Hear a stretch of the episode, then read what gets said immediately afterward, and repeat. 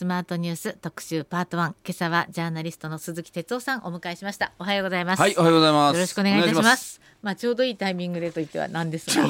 だってすごいタイミングじゃないですか？いやもうだからもう政治がひどいといいタイミングなんですよね。そうです。まあそうですね。やっぱりあの手数をお迎えするときにまあ内閣支持率が低いとか、はいはい。この財務大臣ちょうど更迭されたばかりというとあ今日はこの話からやっぱり入ろうかなと、ね。はい。そうそう。だけどまあこれいいですか、はい。もうその本編入っても、はいあのい。やこの財務副大臣の問題っていうのはいろんなまあ問題抱えてるんだけども、あの僕昨日かなあの記者さんが、はい。その更迭事実上やって、あのまあ、この辺の任命責任とか選んだ、重く受け止めととか言ってた時に、ねはい、国民にお詫びを申し上げなければならない。政治は結果責任なのでって言ったでしょ、はい。あの意味が僕全然分かんなくて。私もねあれって記者さんが、うん。なんか責任はどう取るんですかみたいに聞いたら、ん。け政治は結果責任だから要するに結果を見てくれと。うん、自分は自信あるんだみたいなそういうことを言いたかったのかな。逆に言うと結果にに対して責任を取らなきゃいけないんだからっていうことは要するに彼を選んだということは間違ってないって言ってることでしょ。つまり彼をまあ適材適適材適所で選んだんだと、えで適材適所でやっぱり選ばなきゃいけない、でもまあその結果こうなったからっていうね、あのなんかもう本当になよく意味が分かんないんですよ。全問答みたいにこの質問に対してこの答えが返ってこないみたいなわけわかんなくなってましたけど。結果責任じゃなくて選んだ責任。でしょ、そう。結果じゃないんですよ。その選んだことそのものの責任なのに。についてどう思ってますかって聞いてたんでしょうけどね、うん。結果責任だからもうなんかねでも政治家ってこう答えが人間の答えを持ってますね。まあいやそうそうそう。だからねそその辺はでもそれも見透かされちゃうけど。その通り見透かすようになったんですよね国民がね。そう。それから、ええ。あのいやこれは僕はちょっとメディア批判っていうわけでもないんだけど、はい。はいやっぱりこうこの問題が起きてそして説明えーその委員会で、はい。えー神田あの前、はい。ね、副大臣が説明い。ろいろしてる、ええ。それをいろんなその新聞もそうだしテレビも取り上げてね、はい。で昨日のあの結末を、はい。まあこうみんな解説してやってるんだけど、うん。そもそもこれ火つけたの「週刊文春」ですよ。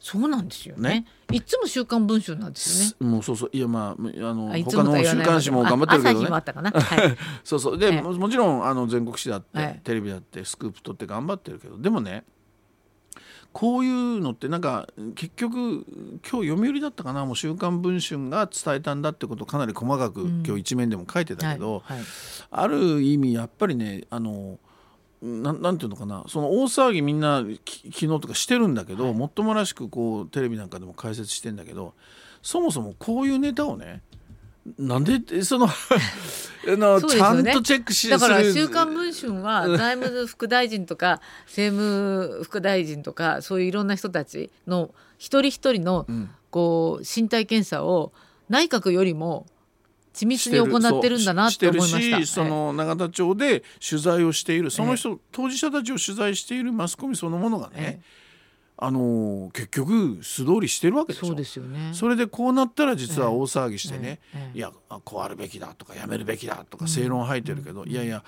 そういうチェックをそもそも全国紙とかね、えまあ要するに、えー足がテレビとかねたくさんあるところがね。うん、そこがやってよっていうなんか、まあそういうちょっと思いがあったり、ええええそれからこれ今回の問題っていうのはやっぱ政務官とかその副大臣を選ぶシステムあですよね。そ。れは結構日経新聞とかも書いてましたね。そうそう、はい。この問題があって、ええそれねあの結局その大臣についてはやっぱり岸田さんがそのいろんな思いもつまりええ。首首相ですよね、はい。はい。トップがあるからこう例えばこうここの大臣をここにとかいろんなこう戦略も含めてですよ、あのはい。考えたりするんだけど、はいえーそれが決まると、えその後のええ副大臣政務官っていうのは、まあ、どっちかというと派閥からわーっと推薦が集まって、この人頼む、この人頼むってやって、ね、いわゆる準送り人事うそうそうそうそうそう、はいそっか派閥の事情とかでね、えーもうこの人もう次、ええあの引退するからその前に頼むわとかね、ええー、2回生で頑張ってうちのエースだから頼むわとかね、なんかでそういうのが集まってきたのを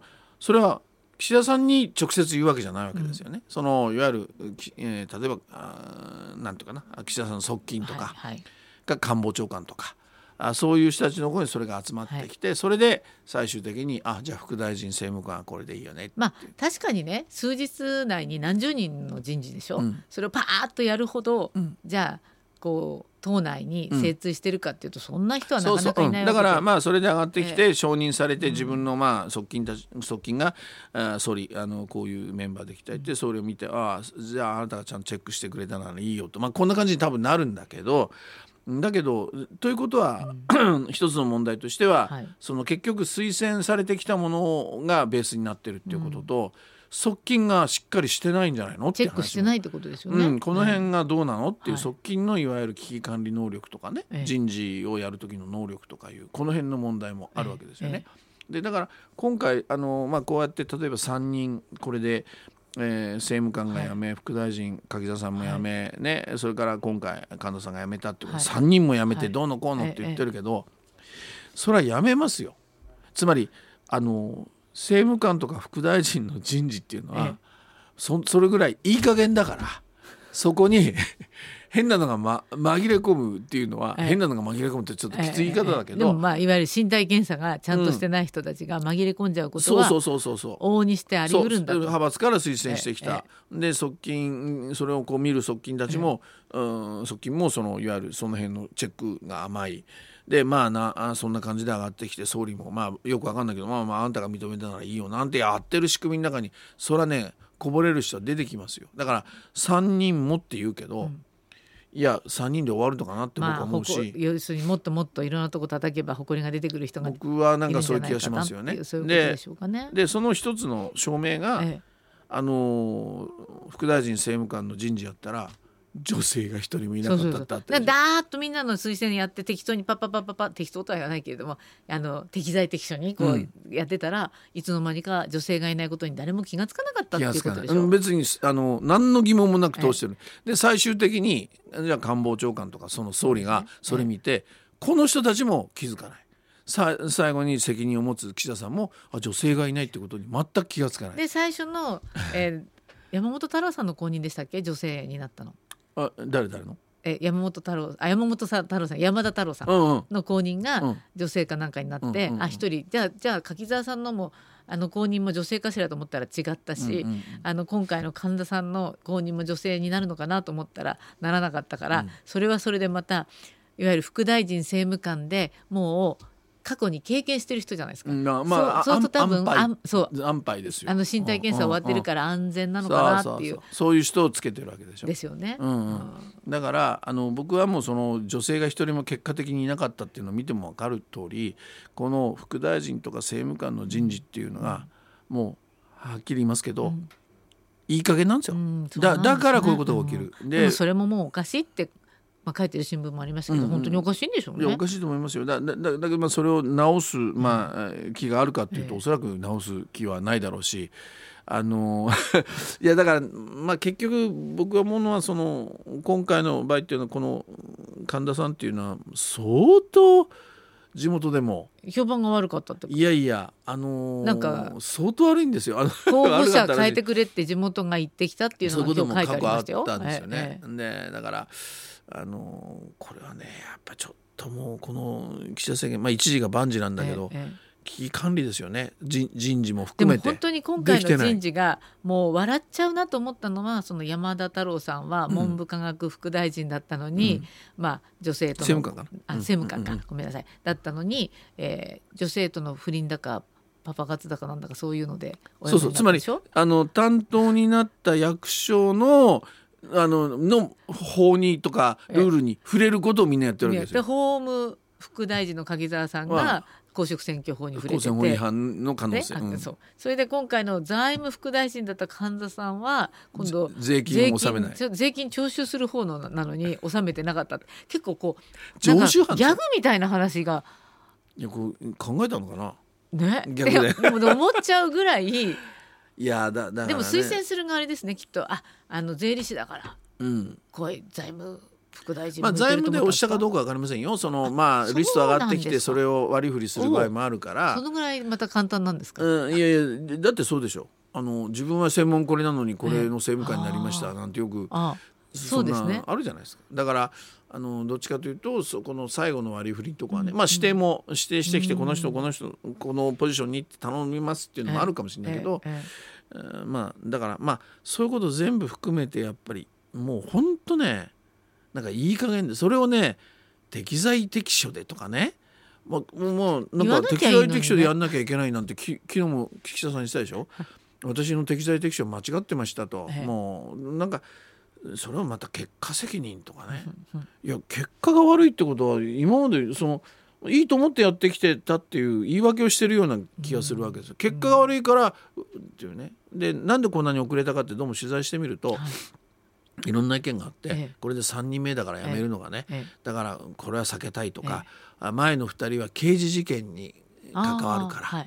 はい今回のその刑事事件ではないからそうなんですか。いやそうそう。いやいやでもこう刑事事件になるんじゃないかっていう人もいるんだけど、だからちょっと様子見ようとかね。もう何やってんのっていう。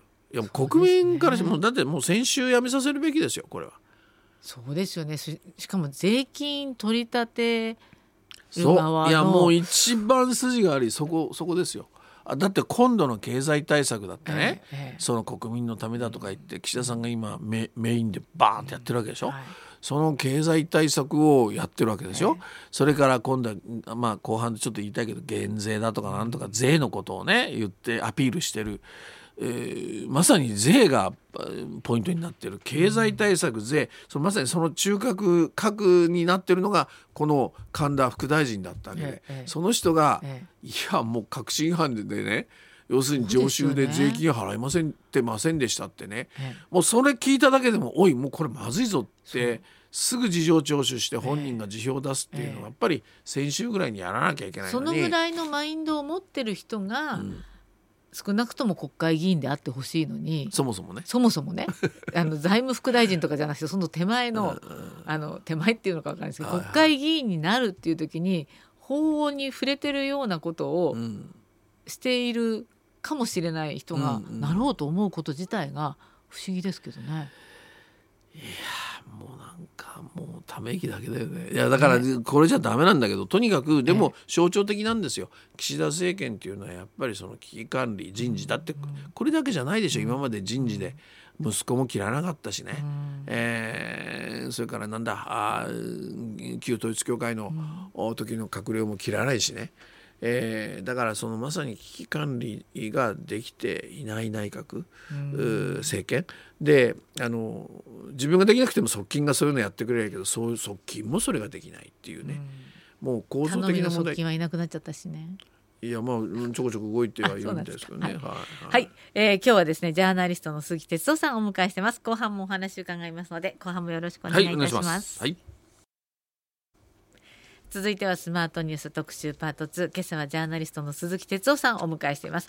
綺麗な音楽が流れましたがここからはねあんまりまだ楽しくないお話になっちゃうかもしれませんけれども。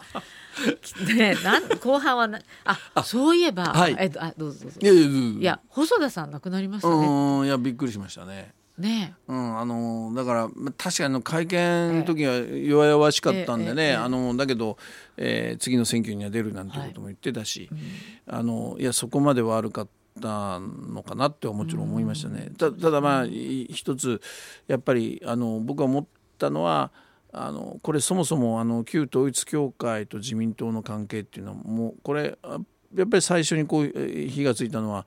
安倍さんが銃撃されて亡くなりましたよね。はい、でこの要するに動機がね、はい、旧統一教会絡みだったってい。うことで、一気に、うん。えー、出てきた、それで、えー、実は安倍派とねあの旧統一教会がかなりディープな付き合いだったんじゃないかっていう話になって。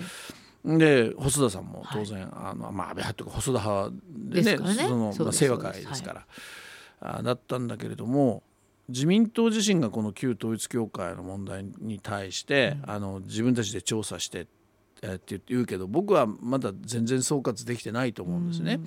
うん、で、えー、ただこの自民党がやった調査の中から安倍さんっていうのは外れてたんですね。それ、はい、それ岸田さんがねもう亡くなってるからそう亡くなってるからっていうことでね、うん、外れてた。で今度はじゃあ、あの次にっていうわけでもないけれどもその細田さんだっていろいろいろんなところにあの参加して発言その教会、うんはい、旧統一教会ね発言とかしてるし細田さんもディープだディープな関係だったでしょって言ったけど細田さんの調査はいやあの人は議長で、うん、今自民党席はないからって言って調査しなかった。はいはい、でその安倍さんに次いで細田さんも亡くなった。ここれ一番根幹のね、あのどうだったんだろうっていうその当事者がいなくなっちゃったわけ2人ともね。じゃあこれで終わっちゃうのかなっていうこの結局。一番モヤモヤして終わっちゃう感じうんになっちゃいましたね、うん、だから、あの今度旧統一教会の解散命令請求、あのあの出しましたけど、はいはいでもやっぱセットで例えばそのいわゆる財産保全のねあのところが全く抜け落ちてるとか、それからもう一つ僕前から言ってますけど自民党自身がどういうふうなあの関係だったのかそれをもう少しやっぱり突っ込んでやっぱり僕は総括すべきだと自民党自身がね調査しなきゃって思ってで自民党自身がやったら甘くなるから第三者でもいいけどその総括って僕は必要だと思って、まあ、ずっと言ってきたんだけど結局この本当のそのなんかあの中枢っていうかその一番ポイントになる2人があの亡くなっていないっていうねあの。ただこうそこで終わっちゃうのかな岸田さんがこう安倍さんが亡くなった時にもう亡くなった方のことはよくわからんね。あの、究明もできないからっていうそんな理由だったと思うんですけども。でも事務所はあったし、うん。あの時点でね今はわからないですけど、そうです秘書さんはいらっしゃるわけで、うんうん。多分秘書さんなんていうのはすごくよく分かっていらっしゃる方でしょうから、うんうんうん。なかなかそこには手入れないんだなっていうそんな印象ありましたからね。そうですよだからむしろそこはちゃんとまあ100%は無理だと思うんですよ。だけどあのそれなりの調査をして、えーというその姿勢を見せるっていうことが僕大事だと思っててね。だからあのそれが。まあ、安倍さんはもう亡くなってます、で細田さんはいや細田さん議長なので自民党じゃありません。でそうこうしてるうちに細田さんが亡くなったと。うーんそのある種モヤモヤ感というかねあの結局この問題ってこのまま終わってしまうのかな、消えていくのかなっていうね、まあそんなこともちょっと一方では感じましたけどね。まああの旧統一教会も会見をそういえばこの間行いましたそうですね、まあ、ここはある意味ではそのいわゆる、まあ、徹底的にそのいわゆるそのなんで解散命令請求、解散命令とは、はい。あの対峙していくと言ってるし法的手段もと言ってるし、まあ逆に言うとそれを、まあ、逃れるというのも変だけどもあの交わしていくためにいろんなことを例えばその基金じゃないけどもね、あのお金預けますとかね。供託金です供託金をはい。預けて、まあ国に供託金預けるなんてまあその仕組みがないわけだから、ええ国にポーンと投げられてるわけでしょ、だからこれもある種あのまああ教会側のまあ一つのまあ、まあ、なんていうかな作戦みたいなことも見えるんだけど、えええあのだからまあこれは尾を引きますよね。えーただこれ岸田さんの,、まあ、あの某側近がポロッと僕に本音を漏らしたのは、えとにかく解散命令請求出せばええ。ねある種やったってことだだから、あとはもう裁判所に任せ、はいはい。流れがどうなるかわからないけど、みたいな。ととりあえずはやれることはやりましたよアピールっていうのができたのではないかうん。とちらっと本音を僕に言ったから。思っているんだろうと。だそれじゃあね、いやでもそういうのも僕思うけど支持率ええ。が下がってるえ一つの原因だと思います。だって統一教会の解散命令これはやるべきだっていう世論が圧倒的に多かったわけですね。それをやった。でも評価しない。それははい。結局セットでやらなきゃいけないそういうね。自民党の総括とか、あの財産保全の法律とかそんなことやらないで。結局何？あのやった感だけでしょっていうのはやっぱり見抜かれちゃってる、だからやったんだけど支持率が上がらない、まあ、経済対策もうそうですよね。これはね、ええ。今週ちょっとサンデー毎日で厳しく書はいいてただきましたけれども。私もはっきり嘘って書いたんです、嘘。ねいくつも嘘がありますって、それで、はい。今度の経済対策まず今嘘ずれ矛盾。厳しいですね。厳しいか。な、はい。まあいいやそれで。でもねままあその分かりやすいところで言うとまず一つその嘘嘘っていうので言うとねあのー要するに岸田さんは盛んにこ国民に還元します。所得税が増えた分を還元しますと。そうそうそう、はい。税税収が増えた分を還元還元っていう言葉を使ったんだけども、その税税収が増えた分をね、そうだ。せで所得税の税要するに収税収ですよね。税収税収はい増えても、それをそのあの還元しますみたいなことを言,、言ってすごくあの皆さんがたくさん納めてくれたんで皆さんに戻しますよっていうことを言ってきたわけ。で、まあ、すごく物腰柔らかいし、ああいい人だなと思いませんか、ね？でもなんかそれ変だなと思ってね。変だと思ってた、ええ。あそうそうそしたら鈴木財務大臣が、えいやあの税収で増えた分はもう使っちゃってお金ありますよって言ったんですよ。国債の償還に。国債そうそう、ええ。当てたりいろいろね。そりゃでそうですよね。こんなに借金があるんだから。そしたらあれ？じゃああの岸田さんが皆さんがたくさんもらった分どっかにお金がプールされててねそれ戻しますよってあれ？言ってたのにあのって言ったらいやそんなお金もありませんよと。だからこれから予算あの経済対策っていうか補正組むなら国債つまり意味ないじゃないですか。国債っていうのは借金でいずれ国民が返すわけですよ。だから国民に今度所得税減税とかで皆さんに戻しますと経済対策でね皆さんにお金配ります。でもそのお金はあの自分たちで借金していずれ皆さん返してくださいねって言ってるわけです。なんかすごい変ですよね。でもそれが変だって思ってるからみんなあの経済対策支持しない評価しないってだからこの鈴木財務大臣がそんなことを言,、言ったんで見破られたんですよね、結局嘘じゃないですか還元はっていうね。還元なんていうそのなんかすごく国民のために的なこうあの柔らかいあのあれ言い方してたけどそれ嘘じゃないもうないじゃないっていうね。で経済対策で僕らがもらうお金は自分たちで一旦借りてね、うん、でいずれ返せよって言ってるわけでしょ。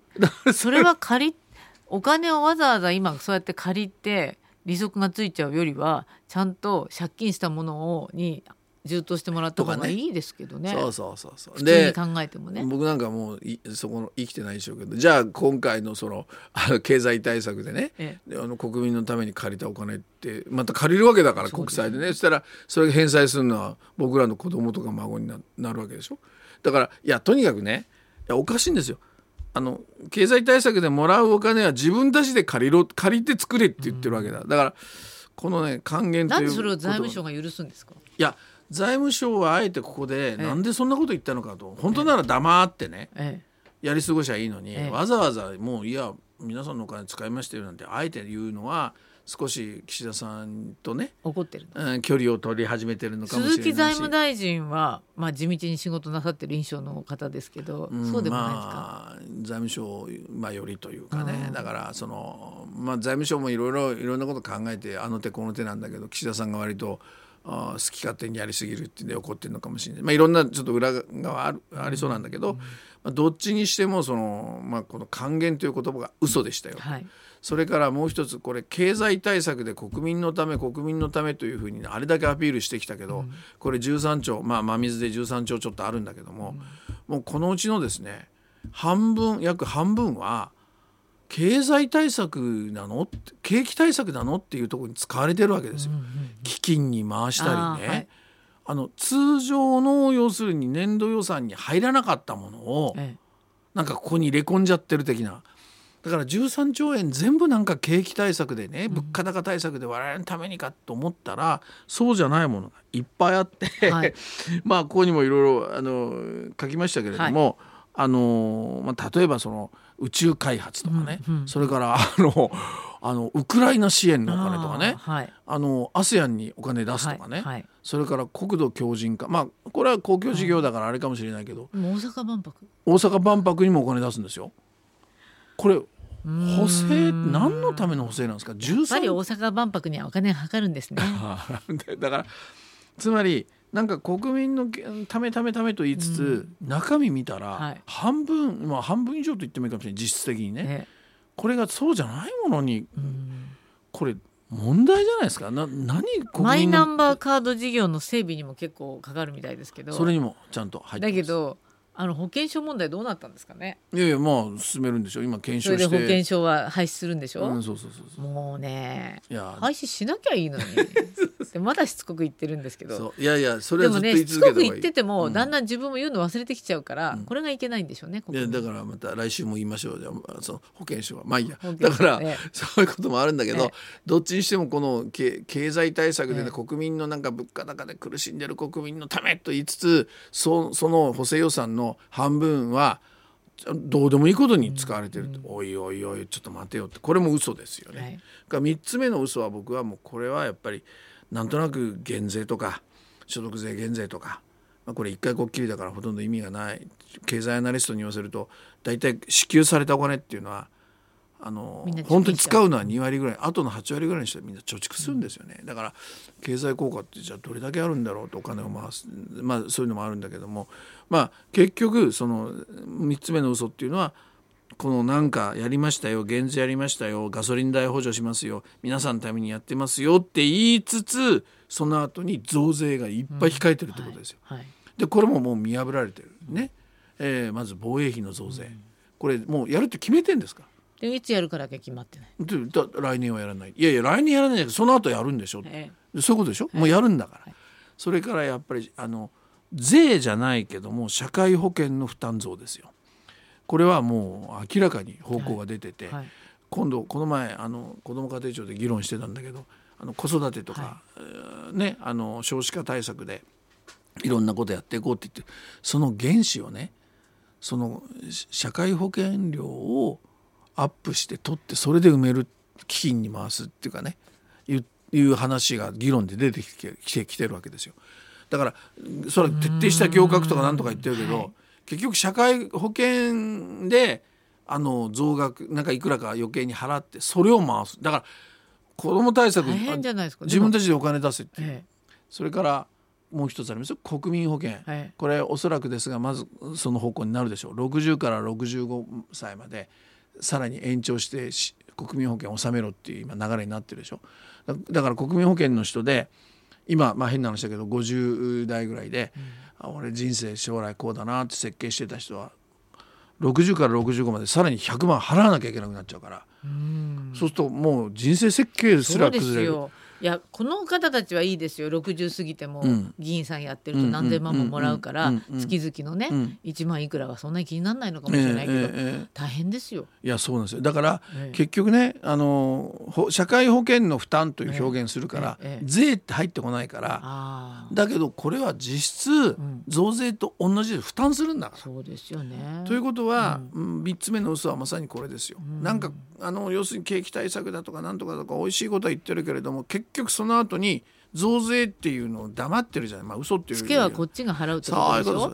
でもそれが分かってるからみんな嫌がってるわけでしょ？でもだからそうですね、うん、だから逆に言うとそれを正直に話して、いや税は払ってもらわなきゃいけない。あ反対ですよ、まあ、反対だけども例えば税はこうでこうなんですって言って増税のことを正直に言えばいいんだけど、それを隠したり後回しにしてるっていう、そこが嫌なんでしょうねらしいんですよだから。岸田さんのことを誠実さが全く感じられないと言った人がいたんですけど、うんやっぱそういうところなんでしょうね。そうそうだからこれはもう官僚の手のひらに乗ってると思うんだけど、なんか表面的には謝ったりしてる風なんだけれども結局全然こう心がこもってないからって言って国民の心も離れちゃった。総裁選の時から僕そう言ってたじゃないですか。そうですね。したら哲夫さん厳しいねって。そう厳しいな。でも分かったでしょ？そうですねいやいやだからしっかりウォッチしていきましょうよ。ーもうこの辺は厳しく、ねうんうん。解散もできなくなあもう10秒だね、はい。できなさそうですね、はい。やということなんですね。わかりませんよまだ。わわからない。あそうですか。はい。ということで今週は、